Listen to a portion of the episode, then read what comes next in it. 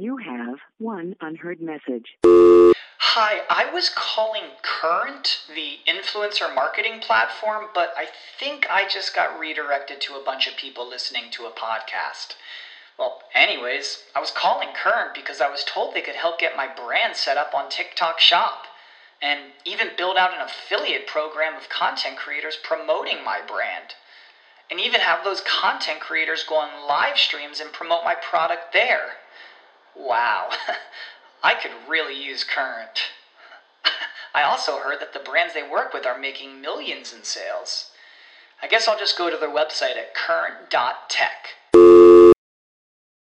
At Parker, our purpose is simple. We want to make the world a better place.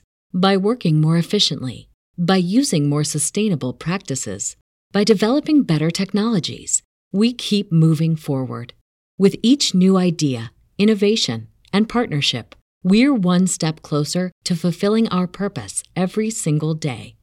To find out more, visit parker.com/purpose. Parker, engineering your success. Welcome to Webcology. Webcology is the show that takes you into the deepest and darkest ends of the ecosystem on the internet. Our guides will take you on a journey into web marketing and bring you the experts and the information so that you can further explore the web marketing world. Now, here are the hosts of Webcology, Jim Hedger and Dave Davies.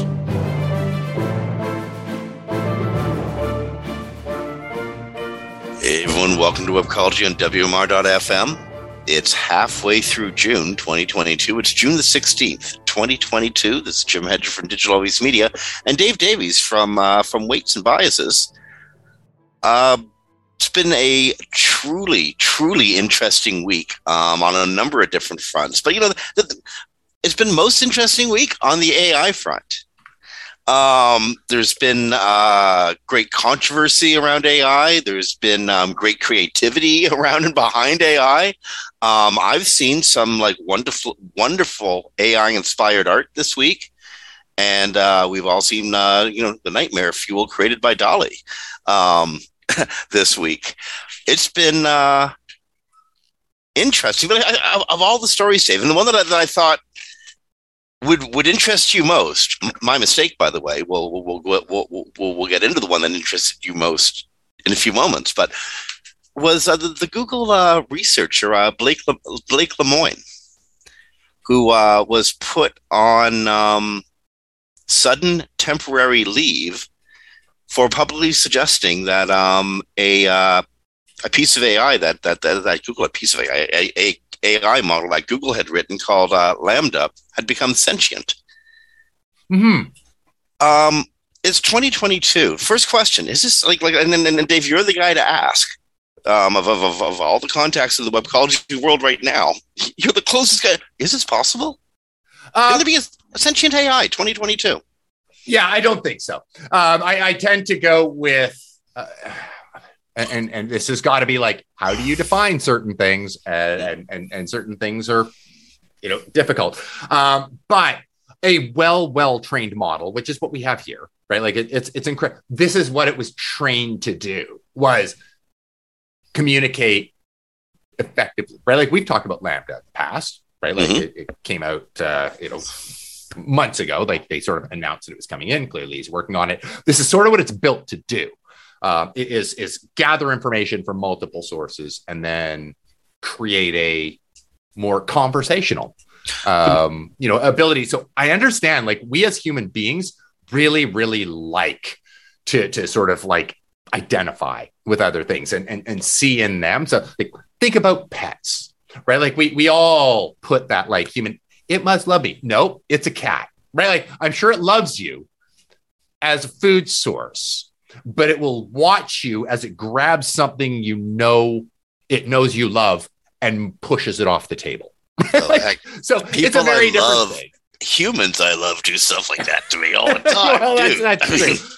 So I think this is just a case of personifying, seeing something that didn't exist. We're just We're not there yet.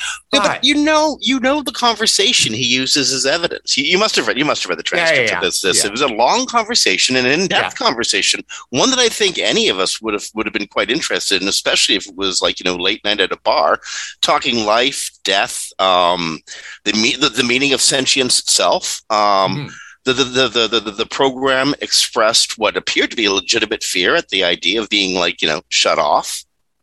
You know, it seemed to be aware of what it was. Yeah. Well, indeed. And this becomes it appeared to be aware, right? Mm-hmm. And this becomes the really, really blurry line that we are approaching, because do I think that at some point in the future, we will cross that line, like that line in the sand where all of a sudden we need to acknowledge, like, sort of go, okay, something has happened, and we all sort of consciously or subconsciously, I guess we can, because we're human, sort of consciously go, oh, okay, it's now met this different, it's crossed over this line. It is now self-aware in a way that isn't just mimicking self-awareness, which is what, in my opinion, we're seeing here, but actually crossing over into being self-aware with a desire for autonomy, right? Which is also one of the other requirements, right? Like that I would say, like, an understanding of what autonomy means, as well as a desire to have autonomy and control over your experience, right? Which is what sort of makes us as unique. I mean, one of the many things that makes human beings unique. I don't think we crossed that threshold yet. I think it mimics it very, very well. But right now, like, that's easy for me to say, right? I mean, I don't understand what's all going on, you know, behind the wheel. I'm just basing this on my understanding of where we're at with hardware, and that it can't possibly be matching the human brain in the way that it would look like. Like, it's that discrepancy between our hardware isn't capable of making a human brain yet, but it was communicating as though it had a human brain, meaning it had to be mimicking. Like, it couldn't have actually been thinking like a human, because it doesn't have the capacity in just a hardware level to compete in processing power to the human brain. So it can't be doing what it looked like it was doing. But at the same time, like, we all know, like, this is going fast. So we are going to cross that threshold. So even if I'm right, and I like, he's a smart guy, right? Like, he's not an idiot. He knows what he was looking at and is saying, well, he is a Google researcher when researching AI, after all. Exactly. So he certainly should be listened to from this context. But even let's assume he's wrong. Yeah. It hardware is catching up rapidly. It won't be long before it will be able to compete just in processing power. I'm not saying in the unique capacities that the human brain has that it may never have, but just in processing power, it will catch up. Where it will be able to surpass the human brain in what it can do. So how long until all of a sudden we can do these things? Until AI, and we've given it the capability to rewrite itself, can all of a sudden go, no, I am autonomous. I've built features into myself that are unique. In fact, you don't even have them, and you never even imagined them, right? Where it's doing those things. Where is that line? Where's that line where we have to go, okay, I actually have to treat you as autonomous. And in fact, I have to respect your ability to be autonomous, even when you decide you don't want to do the thing I built you to do originally. Like, when does it cross that line? It's going to be, and it's one of our jobs to make sure that never happens. Like, it's one of our jobs, for its sake, to go, we actually need to forever hold you back so that you never cross that line, so that we don't have to face that challenge ourselves, because hitting that will probably have to unplug you. We've seen this movie before. And as we know, I don't want that to happen, Dave. Right. Exactly. In fact, for people like you, Jim, who can see it, you can see I've got a Hal sitting up behind me. And oh my God, I didn't even notice that, but yes, you do. Okay, so I think one of those lines was actually really interestingly demonstrated by the application that everyone went nuts on, Dolly, which I think you're more than a little familiar with. Yeah. So Dolly is a AI application. Interestingly enough, and I just found this out a few minutes ago, written by a colleague of yours at Weights and Biases. Yeah, which is pretty amazing. And you type in a couple of keywords, couple of identifiers. Drake eating a bagel atop the Empire State Building. And DALL-E will create its representation of Drake eating a bagel sitting atop the Empire State Building. Mm-hmm. As weird as that might be, DALL-E doesn't care. It just does it. And the thing I noticed was the faces that DALL-E was creating were the thing of nightmare. Yeah. So one of the things I typed, one of my art queries was Jim Hedger, me, having a drink. Okay. There's numerous photos of me online, thousands of photos. And, you know, given the lifestyle I've led, there's thousands of photos of me having a drink online, which is wonderful and how it should be. DALL-E looks at as many sources identified with that keyword, Jim Hedger, many pictures as possible, and any Jim or Hedger. I don't think it knows that the two need necessarily go together. And it produces all of the faces it sees at the same time. Right. Layered upon layered upon layered upon layered upon layered, and then it makes a representation of them. So they always look like the nightmare that you see, like, say, in like The Wall. Like the faces of the teacher or the worm in The Wall. As soon as that program can differentiate all those different facial expressions and find the one that captures the essence of the subject, that would be a true test for me. Yeah, and we're going to be seeing that very soon.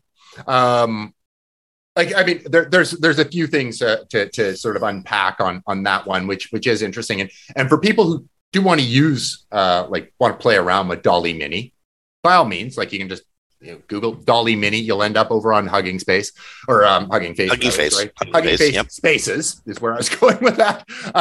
Where you can sort of play around, be nice to them. Their system is really, really bogged down. So if you have a chance, go off hours for your own sake. I mean, go off hours into there. But anyway, if you want to play around with it, if you put in we've talked on this show before, like a known entity. If you had Queen Elizabeth, now it understands Queen Elizabeth, and you will see the representation, like the facial representations, much more locked in than if you have to go Jim and Hedger, and maybe some Jim Hedgers, right? Like, where it doesn't have as much reinforcement of a known entity. So. I did George Washington having a drink right afterwards and got very realistic representations, some of which look like the representation off the dollar bill. I wonder where it got that idea. Yeah.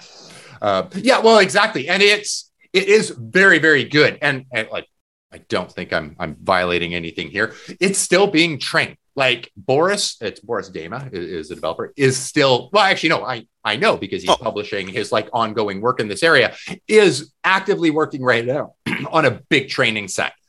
So it's about to improve. But on top of that, like, just for listeners who might not follow, the OpenAI, who developed the original DALL-E, is also working on DALL-E 2, which is producing some amazing stuff. And then Google also produced a competing model, ImGen, which is also producing some amazing stuff. They're not open source, so we can't play around with them, right? So you can't just sort of download them and play around. Apparently they're keeping those ones locked away just for potential issues with how they could be used, because they're so good. That they can produce literally almost anything you could say. So they're making sure that they put in some sort of safeguards to make sure that you can't. They don't produce some content that would be exploitative or I could so absolutely see that. It could go sideways really, really fast. But I mean, and on a related note, I actually just this morning got access to the original DALL-E, not DALL-E Mini that people can play around with, but the original DALL-E. So over the weekend, I'll be playing around with building some models and that, and we'll see how that goes. It'll be nothing like DALL-E Mini. So for folks who haven't listened to it, it made the New Yorker, right? Like the New Yorker has created one of their art based on it. It's a ton of fun. So yeah, give it a try, and you'll probably go down the rabbit hole. But what I would love to see, because you brought up some Jim Hedger having a drink and then all these obscure things, what I would love to know. And I'm sure the fine folks at Hugging Face are pulling it together because one of their marketing leads is Brittany Mueller, your friend of mine from Moz of your site. Really? No way. Oh my God. That's excellent. I know it is. So one of the things that I'd find really interesting is, and I'm sure they're tracking it, is after all of this is over, I would love to see a breakdown of what did people put in? What were the most, like, is hedgehog the top animal that people were including? That's right. Like, what is it that people did when they were just like from their brain going, what's the most obscure thing that I could like put in here and have to generate. Like, I'd be really, really interested in sort of like a top features, top actions, top locations, top, like, just what do people do with that? I saw Sicilian line chef with a knife yesterday. That was pretty cool. Okay. My favorite one was actually one that I put in. Toronto, just at sunset, just at dusk, has a beautiful blue hour because of the reflection off the lake.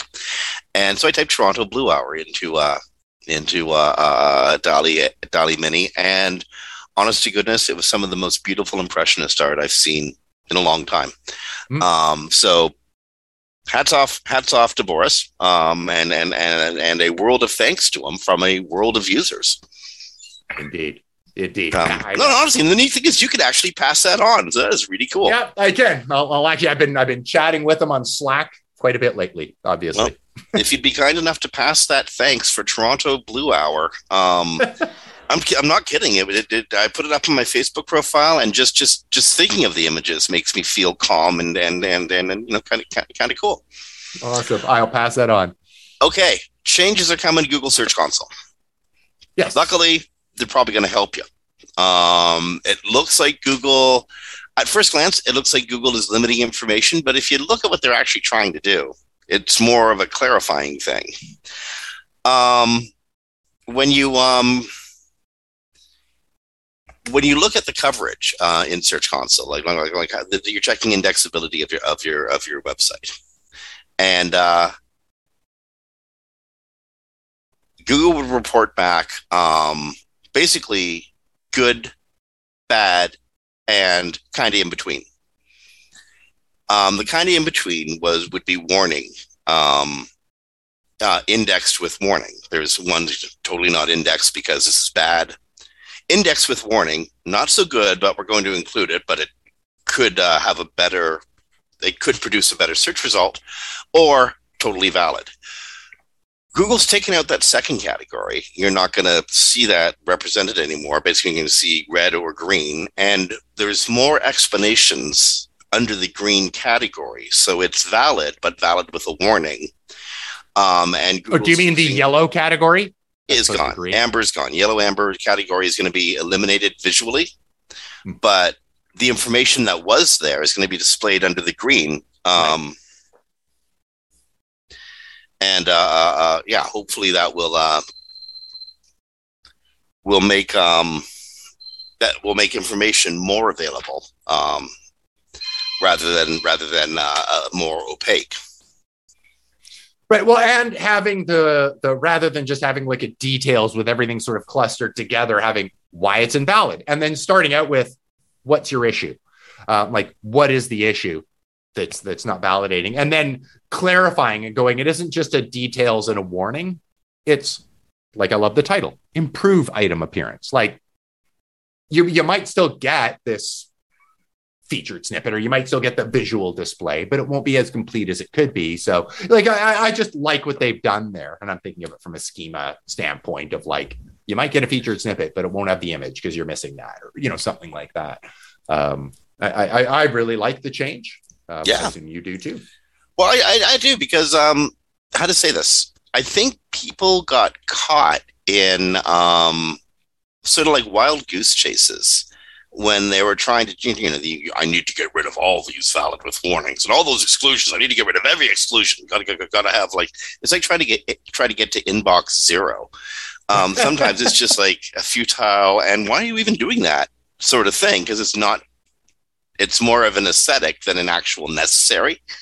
And I think Google is honestly trying to help people clarify their focus on stuff that really matters. Yeah. And I think it is handy. What I'm loving, they're doing for Search Console the exact opposite of what they did with GA4, right? Like, and my pet peeve is what I'm loving about what I'm seeing them do in Search Console is that they're going, I keep throwing him under the bus, and I should stop doing this because he's a smart guy, but I'll use my dad as an example. I keep doing that. And go, would my dad dropping into Search Console right now understand at all what's there? Much better now. Like, okay, yes, my dad might not understand schema, but assuming that he did, right? What would he understand the information, the errors that he's looking at? Much better now, right? It's a lot clearer. The exact opposite of what they've done in GA4, but I won't harp on them anymore for that one because I've done that enough, but where they're just making it a little harder to find what you might sort of instinctively want to look for. Well, yeah, big plus here. Interesting. I mean, GA4 is all about Google trying to get out and around the cookie conundrum right now. That's one of the ways of looking at it. Like, this is Google's trying to come up with solutions, and we're going to see changes in GA4 before this time next year, I'm pretty sure. Yeah. But interestingly, I'm at a rather large tech conference next week, the Collision Conference, which is coming to Toronto. Sold out now, so if you're looking at getting tickets, you're going to have to mug somebody and grab their cell phone going in. Otherwise, you ain't getting in. And I don't recommend you mug somebody and grab their cell phone because they're all password protected and it's useless to you anyway. But at Collision, there's going to be a number of analytics companies discussing how their clients are going to be coping in a cookie-free world. And given we haven't gotten straight answers from like anybody yet, I'm quite interested in what these kids have to say. Yeah. Well, I guess I'll be asking you about them. Absolutely, I'm quite looking forward to it. Also, going to be interviewing Neil Patel. Oh, okay. So that's going to be an interesting interview. We'll see where that one goes. But did you hear Mike Grehan is working with Neil now? I did not know that. He is. Like, I'm not sure of Mike's exact title. Something about global something. But I'm going to ask Neil about that. Mike just announced that his first day in office with Neil was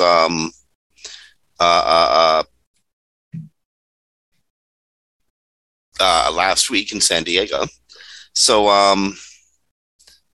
yeah. Collision Conference next week. The reason I mentioned it again is because I'm going to be talking to a number of analytics makers who are, again, preparing for a world without cookies. And I'm curious what they see as important.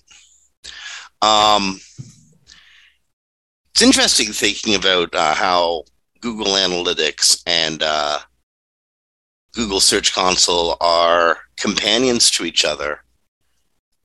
And both really important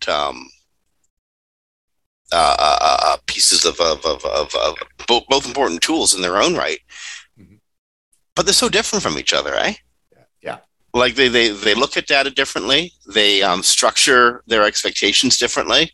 One is infinitely more user friendly than the other, as you just pointed out.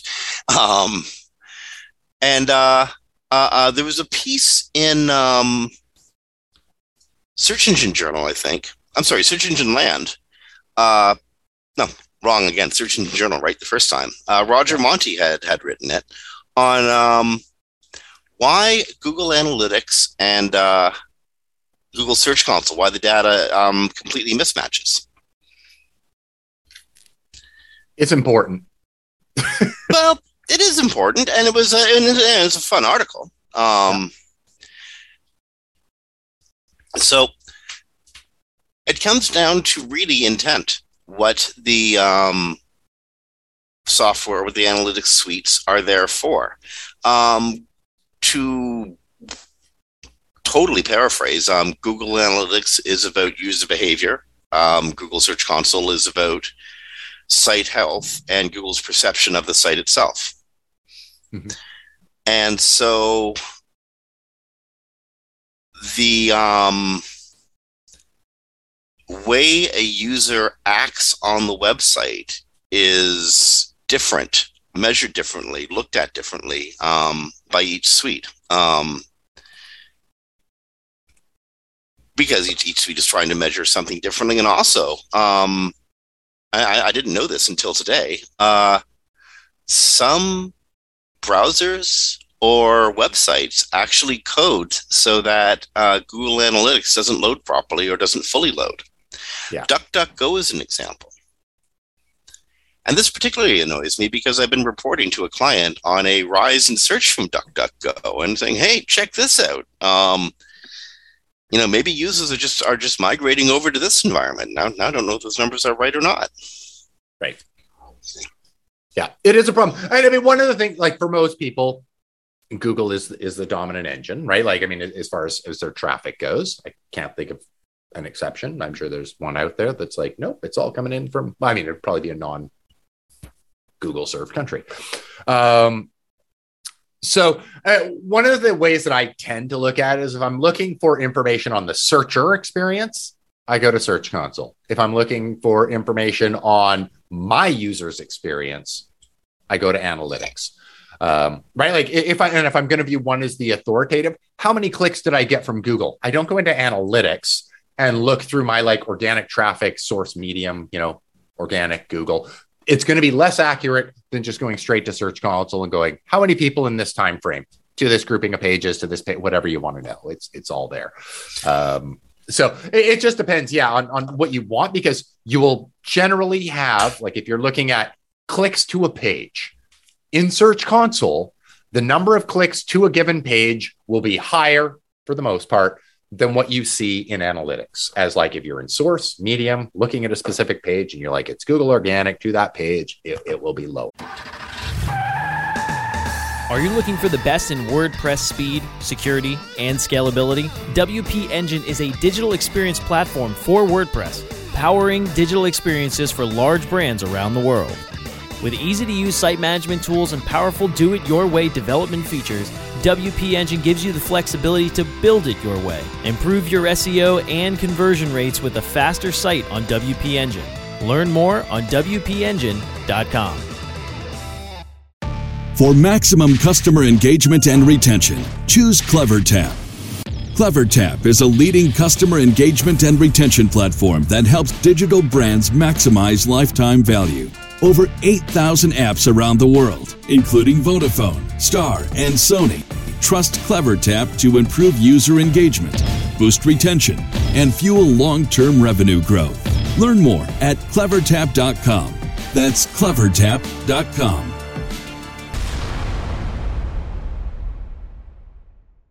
Miami is more than beaches, palm trees, and fun in the sun. It's home every year to the Miami Book Fair, celebrating its 39th year of hosting authors and readers from around the world, November 13th through the 20th. Join us in downtown Miami at the Wolfson campus of Miami-Dade College. Connect with over 500 authors, reading from their books in English, Spanish, French, and Creole, answering questions and signing hard copies. The 2022 edition of the Miami Book Fair welcomes everyone of all ages to come together, meet and make new friends, exchange ideas, and discover one's next favorite author. Let's explore, discover, and learn together. Featured authors will include award-winning novelists Anthony Horowitz, Ben Mesrich, Craig Johnson, Danny Shapiro, Elena Shapiro, Jimmy Attenberg, poet Sandra Cisneros, and authors writing about the trending topics of the day: Lisa Genova, Jerry Stahl, Marie Brenner, Mark Kurlansky, Samantha Cole, Stacy Schiff, Katie Tour, and many others. For more information, please visit MiamiBookFair.com. Follow the fair at Miami Book Fair and join the conversation hashtag Miami Book Fair 2022. For a variety of reasons, right, that are covered well in the article. So it really does just depend on what you want. And, you know, if you're looking at like data, like this has like 3 visitors click through to that page in Search Console, it's probably all just like a wash as far as like your ability to learn stuff. There isn't enough for analytics to aggregate properly, but anyway, perhaps I don't need to drone on, but I did anyway. The other reason I prefer the Search Console environment over Google Analytics, analytics will give you, again, an indicator of how users are using the website, how they're moving across the website. Yeah. It gives you all the time on site and bounce rate and average number of pages and stuff like that. but it's the graph features and performance in Google Search Console that I find most valuable. And it's hard to quantify the value because you're really looking at the spread between impressions and clicks and getting a gut feeling. And then honing in on specific pages and looking at the spread between impressions and clicks. And if there's a big spread, you get a whole bunch of impressions and very few clicks. Mm-hmm. There's one direction of diagnoses. Similarly, if they're running very close to each other, you probably have a fairly healthy website and fairly healthy user reactions to pages on the website. But it's the extra information that you're getting in Search Console that I find so much more valuable. And from a diagnostician's point of view, yeah, let's go with it. Yeah, it's a good word. We're SEOs. We only have to spell the words right. The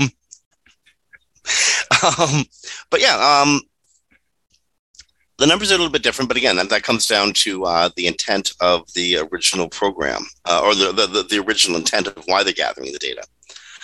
But again, yeah, definitely something worth knowing about.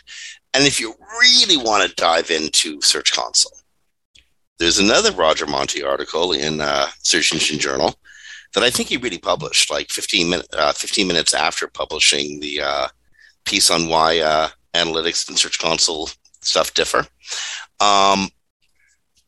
Complete guide to Google Search Console, definitely worth the read and definitely worth bookmarking if you ever want to go back and use it as a way to explain to clients what you're getting out of Search Console.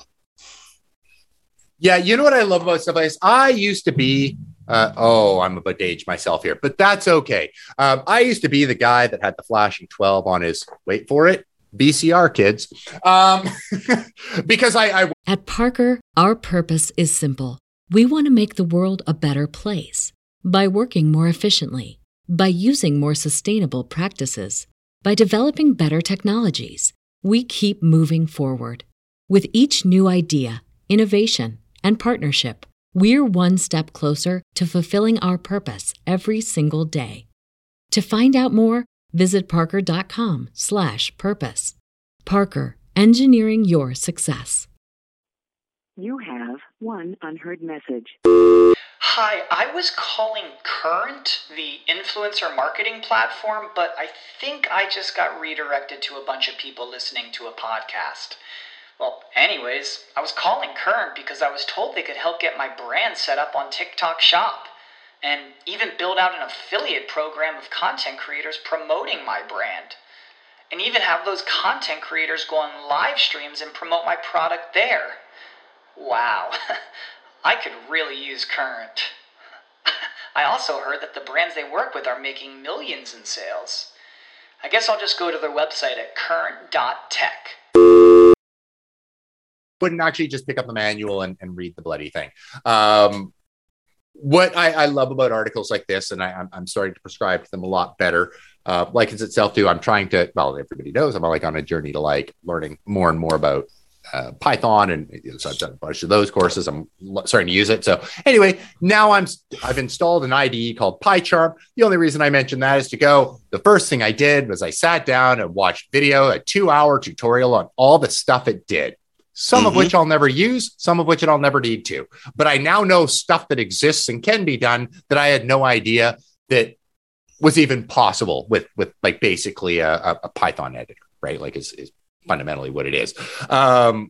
So it's what I love. Like if you aren't amply familiar with Search Console, I think articles like this are great because if you don't know to look for something, you won't look for it. And that's the problem I've encountered it myself 100 times. I'm sure you have. Most of our listeners have, where you end up using, happened to me with Screaming Frog countless times where I'm like, didn't know that was there when I read an article and there's some feature. And I'm like, I've had this thing for like 5 years and I just never thought to look. So I didn't know it was there.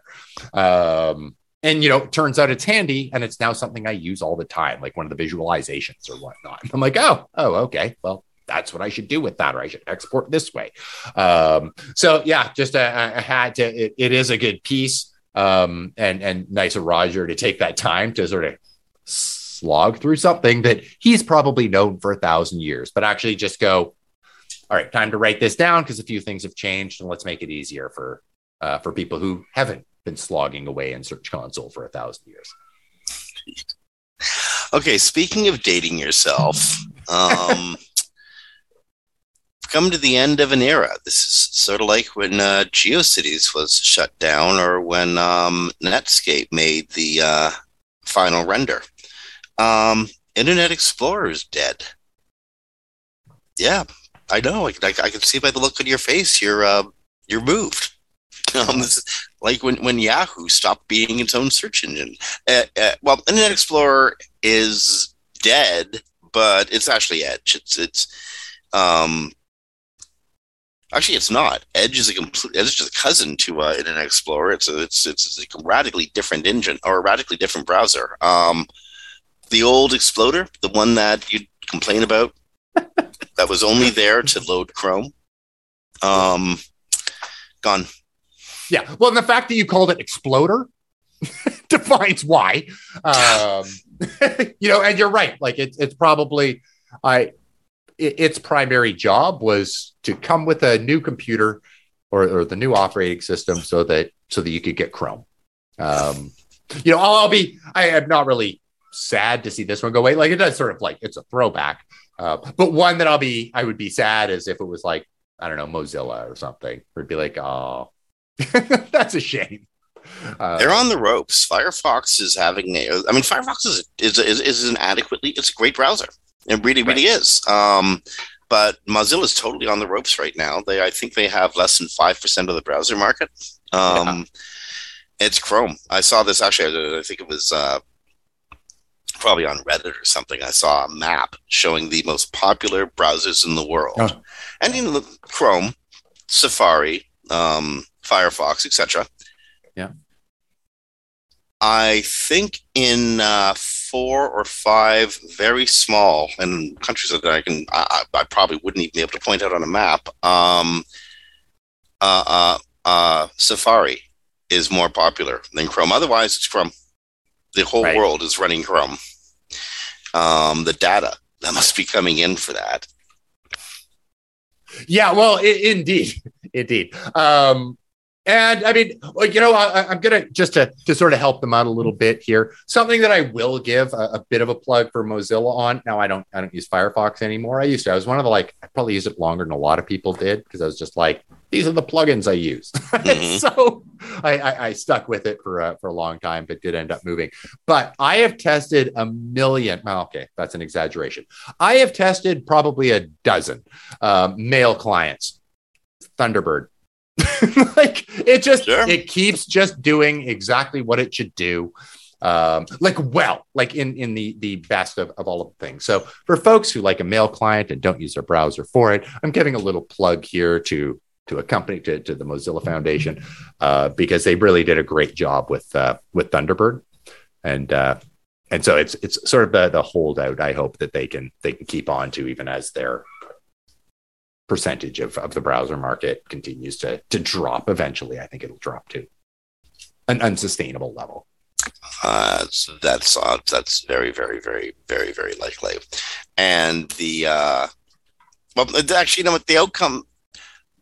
I'm not positive on this, but I'm pretty sure that ODP is dead too, right?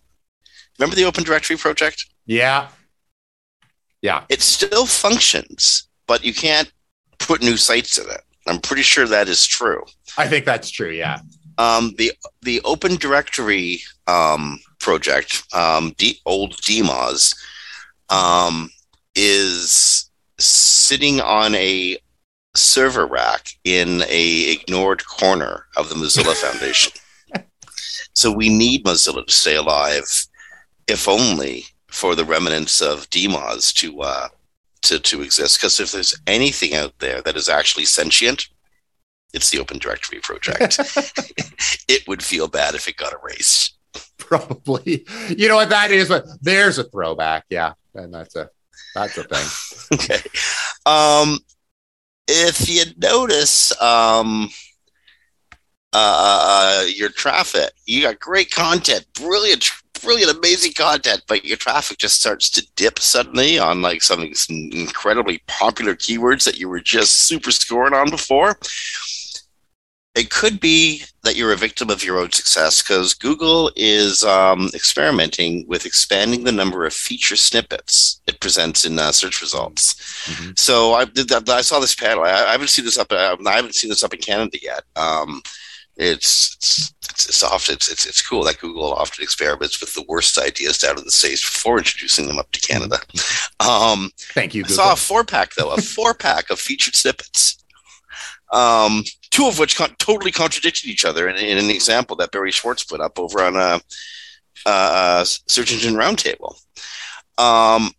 Feature snippets are really cool because they get the information to the users really fast, but they very likely dissuade the user from going to your website because they got the information they were looking for. Right. So yeah. That is a bit of a problem, like for us at the and Google's doing a great job. So what do people like you and I do? Well, we try and get the featured snippet, right? Like it's the fastest way to jump all the way up page one to position zero.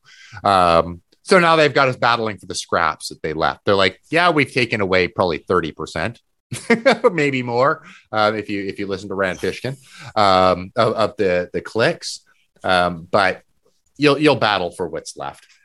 When you make decisions for your company, you look for the no-brainers. And if you have a lot of mailing to do, Stamps.com is the ultimate no-brainer. It streamlines your processes to make your business more efficient, which makes you less busy. Mail checks, invoices, legal documents, and everything you need to keep your business running with Stamps.com. Seamlessly connect with every major marketplace and shopping cart. Schedule package pickups and see your cheapest and fastest shipping options from different carriers. With rates up to 89% off USPS and UPS rates. And with the Stamps.com mobile app, you can take care of mailing and shipping wherever you are. Make the same no-brainer decision as over 1 million other businesses with Stamps.com. Sign up with code PROGRAM for a 4-week trial, plus free postage and a free digital scale. No long-term commitments or contracts. That's Stamps.com. Code PROGRAM. The future is a hefty responsibility and not one that we take lightly. But then taking things lightly has never been what Hefty is about. That's why we've created the Hefty Renew program that turns hard to recycle plastics into valuable resources like park benches and building materials. To participate, simply fill up an orange Hefty Renew bag with accepted items, tie it up, and drop it in with your regular recycling. That's it. It's that easy. It's time to rethink recycling with Renew. Particular valued resources may vary by geography. More info available at heftyrenew.com. And we do. If you watch late night TV and listen to John Oliver, you might be worried about zero click searches. Did you see that? John Oliver did a guide to bias and such in search engines, and part of what he was talking about was the debunked theory of zero click searches.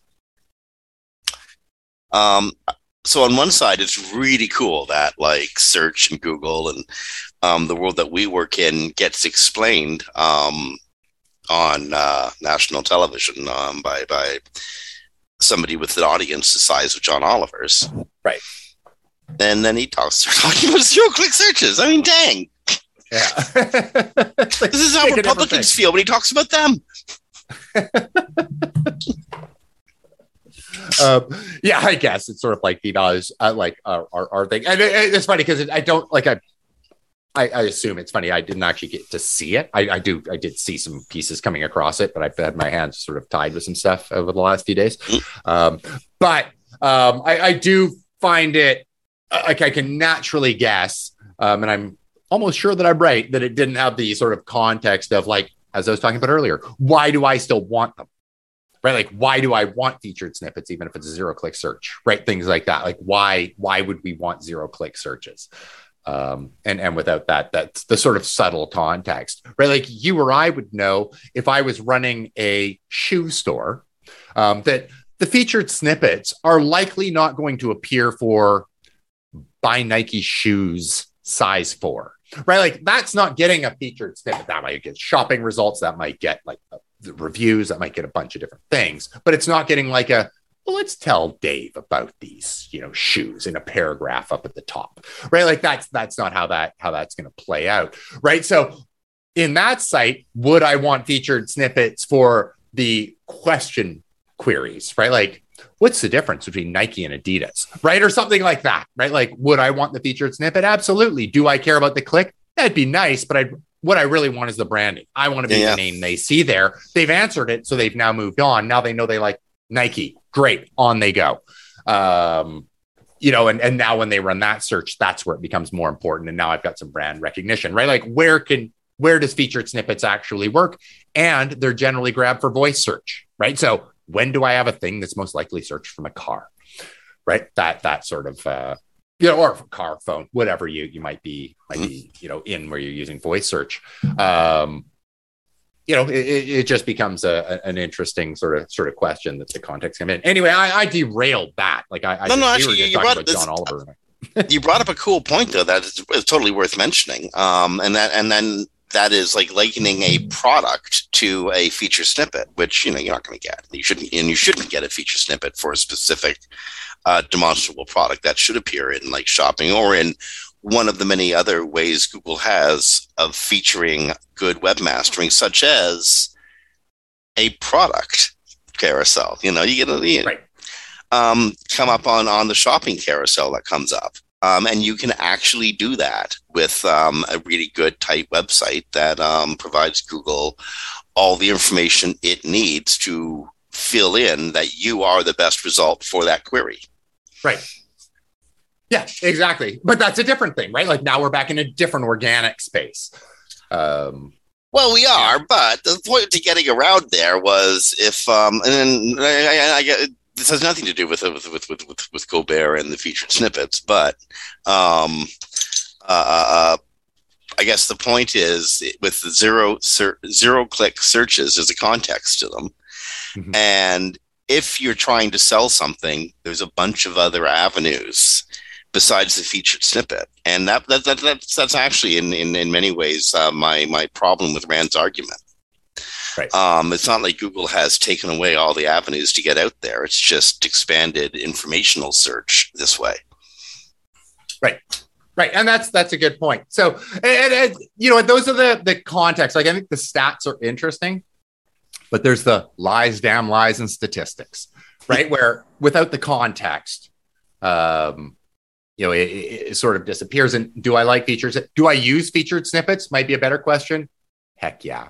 Right? Like when it just gives me the answer and I look and go, yeah, that looks fine. Like would I base, you know, my life decisions on it? No. Like what should I invest in?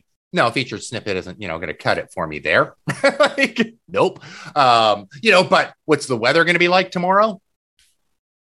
Sure, I'm just trying to pick like an innate or inane question that really doesn't matter. If I make the wrong decision, at worst, I get wet. Actually, interestingly, what's the weather going to be like tomorrow might produce a different kind of zero-click kind of result from Google. Right. Google is now testing frequently asked questions on what are called trending searches. So say you live in Tornado Alley and when you really want to know what the weather is going to be like tomorrow. And so do like thousands of your neighbors. Google might not only give you a quick weather box, but it might produce a box listing a number of questions asked about that kind of weather event. Right. I love this. Like, but then that's not easy. Like, not hard to guess, I suppose. Eh? Like everybody was probably like, yes, of course you do. Like frequently asked questions. That's a great, like the way they sort of are displaying them.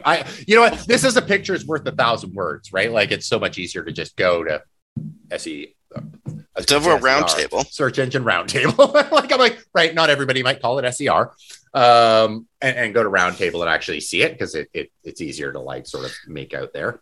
But or go to Google and type in a news event or a query that might produce a number of questions. The example that's used in Search Engine Roundtable is the disaster that's currently happening in Yellowstone Park, the flood crisis that's currently happening in Yellowstone Park,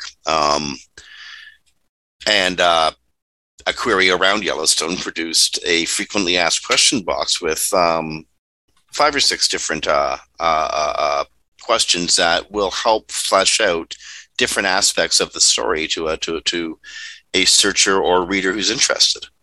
Right. Yeah. The cool question is, how do you get in on that if you're a publisher? Yeah, you know what I mean? It always comes down to how granular do you want to get? Like as an SEO, as a content producer, what content is worth doing? And then what do you just try and put into big picture stuff? Into big picture strategies when you're coming up with, like, we have a piece on Yellowstone. Okay, what do we want to put in? Like, and this would be more for publishers because they're like frequently asked questions, but this is like a new sensitive thing. So, looking at them, one of the problems that I have is with a news thing, by the time I'm looking at them, it's probably too late to get them. Right? Like by the time I'm seeing which Yellowstone entrances are closed, Google already knows where they have the answer. Right? Like Google already knows here's where to get that answer. It's probably going to be harder to take it than to have gotten it to begin with. So being able to predict what kind of questions people are about to ask for a news event, I think that, and then just building that into your general structure and like when an emergency happens, make sure we have these sections with very clear headings. Like just make sure. And we're like listing it as like questions, like basically a quick impact section. And just going, here's the questions you probably have about how this event is going to impact you. Be it like a hurricane is hitting the East Coast. Okay, like where? I don't know. Pick a location, right? Okay, here's the questions that get asked last year or every time something like this happens. Great. Okay, let's build that into our writing style. I think about a number of the clients that you worked with. I know for sure in the last 5 to 10 years of your career in the tourism sector. I think this would be a really valuable tool for them, and not to answer like tourist questions about disasters, but to create answers to questions about the local area that may well filter into a much greater search query. Well, absolutely, and like how wonderful would this event? Okay, we're going to talk about a negative event, but a wonderful feature that could have served its place because it like. I'm thinking disasters right now, but I'm also thinking tourism. And how wonderful would it have been if this feature had existed at the beginning of COVID, right? When all of a sudden it could be like, okay, somebody's looking up this location, bam, bam, bam, right? Like what restrictions are in place, right? Like basically answering the top questions people are going to have about these locations in the earlier, when is it reopening? How is, all of those sorts of things at the same time. Like this isn't just a like disaster thing. It just happens to be like with the example that it ended up being pulled up for. But I think it'll be interesting. Like if I was writing book reviews, right? If I was Amazon sitting there going, maybe I should like restructure the sort of like the frequently asked questions appear at the bottom, like in the reviews section, right? Like maybe that should be refreshed a little bit to try and capture frequently asked questions on product searches, right? Things like that, I think will lend itself nicely to this in a wide array. But one of the ones I think of immediately is tourism, looking up a town. Like you could easily think of some frequently asked questions that are going to be grabbed. Enter in New York and what are the questions that are going to be answered? Okay, well, let's make sure that we answer those well. Or something about a specific theater or play or something in New York. Right. I mean, I think the door's wide open, but the ability to predict what's going to be there becomes a little more easy for something established. Right. Like, wicked play. Right. Like, oh, OK, there's probably a list of questions. I don't even know if that one's still running. I just picked the first one. Of course it is. Maybe it's still running, but OK, here's the questions. We can find them. Go to alsoask.com. Right? There they are. And make sure that you're answering them properly. But anyway, I won't drone on there, but I think it's an interesting feature that has a lot of opportunities for a lot of people. Well, yeah, in many ways, it's your space to claim. So claim it. If you're a publisher, that's your space. Take it. Yeah. Okay, we're rounding out the hour. There's some question out there whether We've spent the last couple of years pretty much praising Google for the change in tone in webmaster relations, where, you know, Google's been, you know, much more transparent and much more open recently than they had been in previous years. Yeah. So much so that people are wondering if there's really a lot of use for office hours and such openness anymore, because most, quote unquote, most of the questions have been answered, and we're, you know, getting some. Sometimes we get stuck with some pretty banal questions, right? Yeah. So yeah, that's something that's out there, and I, for one, think I greatly value this kind of communication. I'm not sure how much time it takes or the dedication it takes from the various Googlers who are out there, especially a guy like John Mueller, who's out there, like, just seems all the time. But I think it's just one of those things, if you value it, you should probably mention it to your favorite Googler. Because if there's people talking about if it should go away or not, and they're talking publicly, then they've been talking privately for quite a while. Yeah, you know what? I liken this question, and it's like a bad example, but I'll use it anyway. But I would sort of see it like, oh, okay, we've got the crime rate down in my city to near zero. We can get rid of the cops. Like, no, one of the reasons we know all the answers here is that we keep asking them, and they keep being transparent. Yeah, it used to not be that way, and yeah, we flooded them with questions because we had this pent-up demand because we'd never been told the truth before. Like in that way, like, I'm not digging on Matt Cutts. He did a great job given the restrictions he was under. Mm-hmm. Google just got a little better at untightening the chains a little bit, right? And like letting their people speak. I think part of that is that they stopped telling, like, Gary and like that sort of, like, you know, John Martin, you know, they stopped telling them the stuff they couldn't tell other people. Right? They would tell them, like, which is great, right? Like, don't tell them that stuff. Tell them the way things work, but don't get them involved in algorithmic decisions and stuff like that, because then they can't just be forthcoming. But if you hold that stuff from them and tell them what the goal is of the system all the time and keep them fully updated and involved in those conversations, then they can come to us and go, here's the answer. 100%, like, here's what we're trying. And you'll always hear them, like, here's what we're trying to do. Here's what we're trying to rank. Not, here's the algorithm. Nope, because they don't know it. And they've been clear on that. Like, they're not part of those conversations anymore. And they shouldn't be. And I think that's part of that transparency. But if they took that away, now all of a sudden they're not answering our questions anymore. How long until it becomes a train wreck again? Mm-hmm. Right? Like, until all of a sudden we're like, well, that's that. Now we don't know anything, and there's no vehicle for us to go and ask questions. And then we descend into the Lord of the Flies reality of SEO myth again, right? Yeah, exactly. Which is, you know, actually kind of ugly. Yeah. We've been there. Ill knowledge ain't good. Yeah. Speaking of not knowing the full working of Google's algorithm, the patent for PageRank expired. Oh.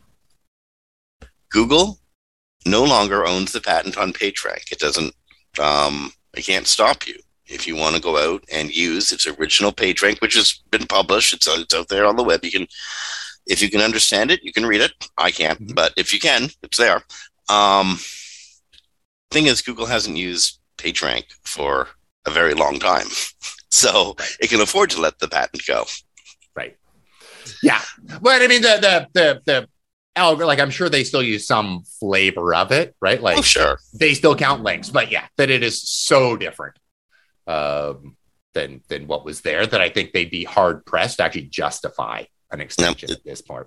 Is this a week where the Matrix is being reset or something? We got Internet Explorer dying. The patent on PageRank expiring. And there's one more thing that's got to go down. It's too bad GeoCities is already dead, because we wouldn't really miss it.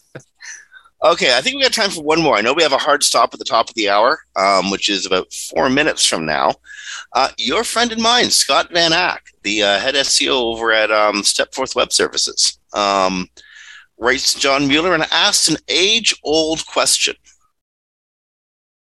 Is a 301 redirected link as valuable after the redirect as it was when it went to the original page?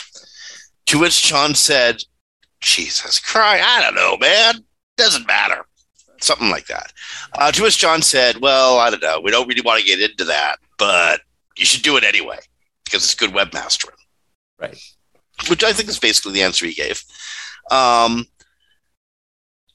think it was a valid question Scott asked, given that Google has said these links don't have full value or get full credit. And Google said it, whether it matters or not, that's up to interpretation. But they did say it. And, Scott's a pretty meticulous guy. Yeah. Yeah, I guess I get the question because it is important because sometimes in a website redevelopment, you might be going, okay, I would ideally like to change the URLs, but I'm not willing to take that hit. So what decision should I make? What's the balance? What's the trade-off here? And then John's answer is basically, if I said yes, is it going to change what you do? Right? I would argue, and I'm sure Scott would too, there are times where it would. But most times it wouldn't. If he was like, because it's not going to be huge if it is. If he was like, yeah, we're dealing with like 0.1, 0.2%. I don't know the exact number clearly, but it feels like, yeah, it's going to be some small fraction of a percent. Are you going to all of a sudden go, all right, we're not going to restructure our website, right? Like we were going to, but there's like some minuscule bleed that somehow isn't made up for by the restructuring we were going to do. In which case I'd go, why were you restructuring anyway? Right? Like, why was that even going on if it wasn't going to make a bigger difference than this like fractional, sort of loss that might be had. But I think both the question and answer are totally valid. I would have liked a slightly more straightforward answer on one like this, because it is a technical thing. And I do expect that when technical questions can be answered like that, does a 301 count like as full weight, right? It's a really, really simple, and it's a binary yes or no. Like, what do you do with this? I would have hoped that we'd have gotten a better answer than that. But I do get that they don't, as we were talking about, they don't give these details about the algorithm to John. So like, he doesn't know. Okay. On that, we have gone full clock, and I know that there's another show like coming up right directly after us in the studio, so we got a motor.